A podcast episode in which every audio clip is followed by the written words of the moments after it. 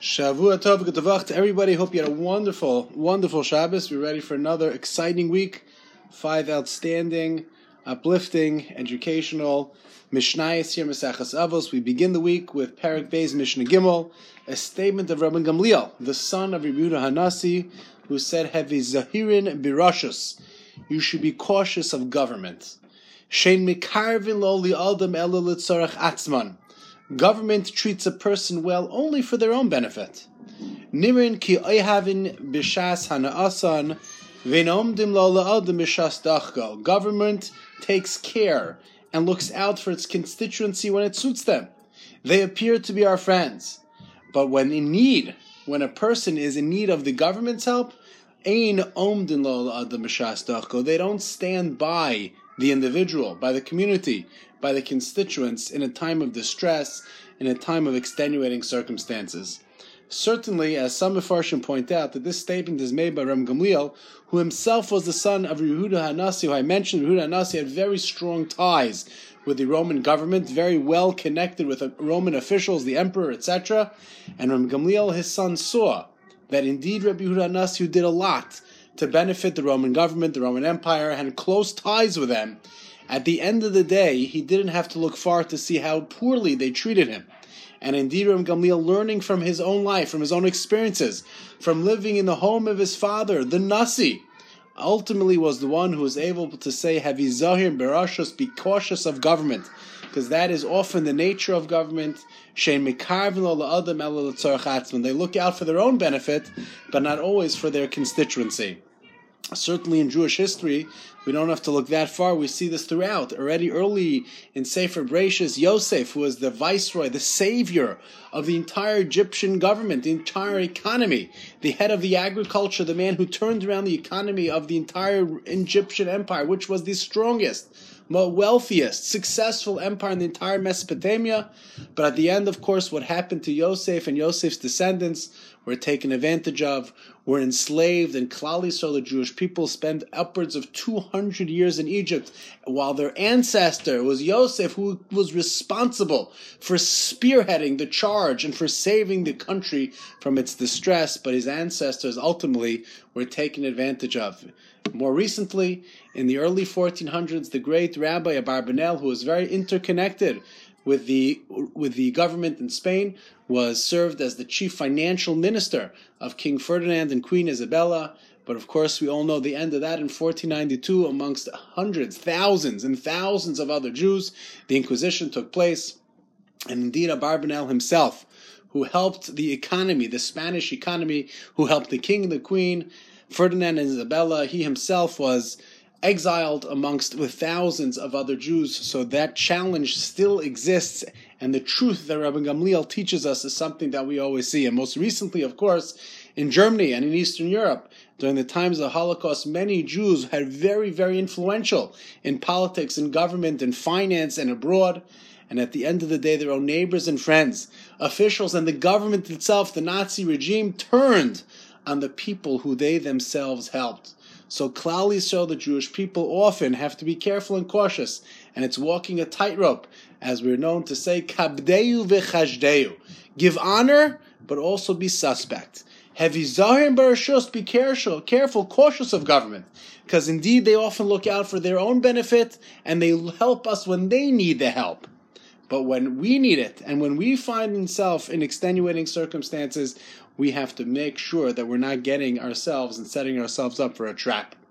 In the Sefer Midrash Shmuel, the classic commentary on Maseches Avos, which I often am fond of quoting, he has 2 fascinating and very original ways to understand this Mishnah, very different than what we just explained, and actually the first of which is exact opposite.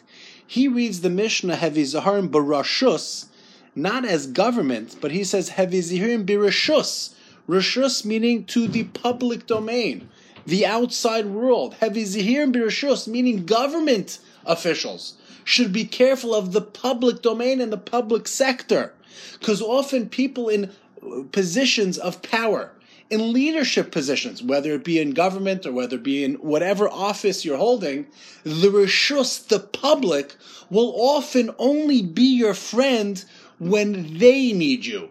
Elected officials are put into place by the people who they want to help them themselves. So if I'm putting somebody into a position of power, I'm putting themselves into a position of power because I know it will benefit me.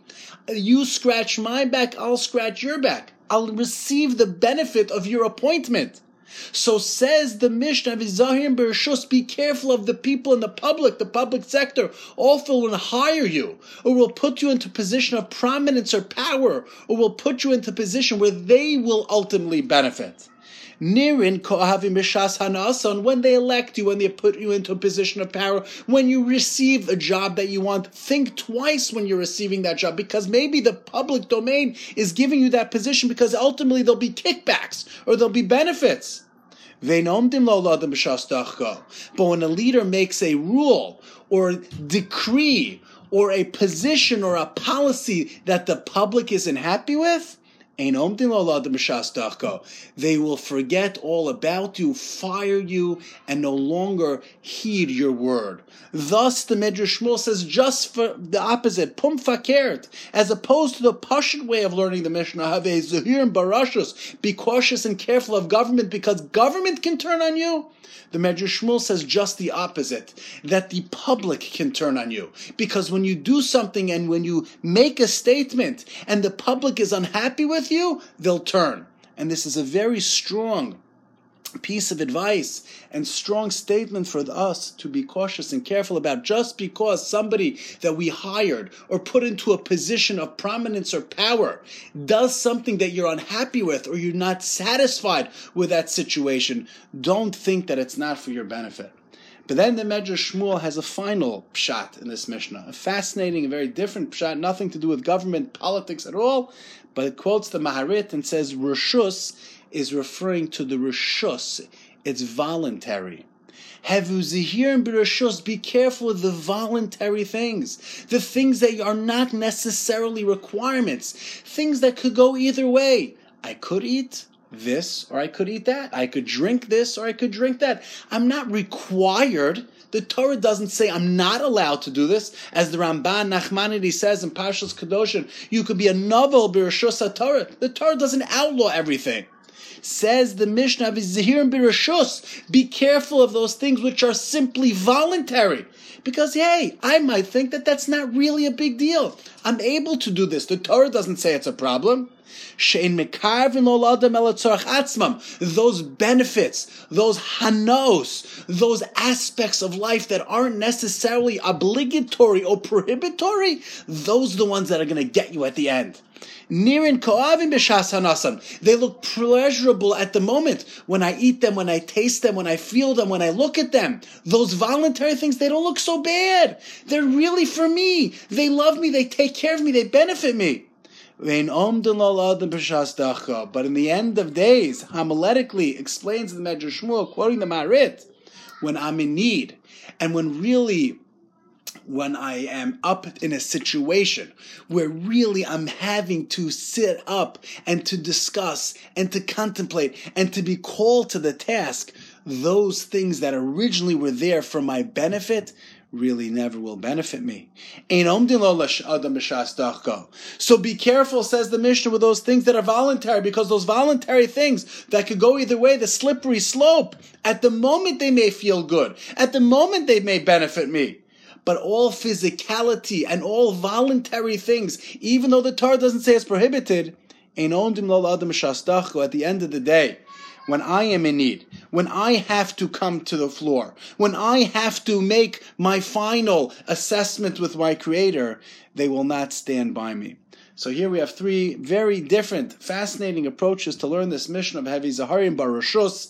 Is it referring to government? Is it referring to the public domain? Or is it referring to the Yetzir Hara, the Rishus, and those things which are voluntary? Have a great week. Shavua Tov. All the best. Can't wait to see you tomorrow.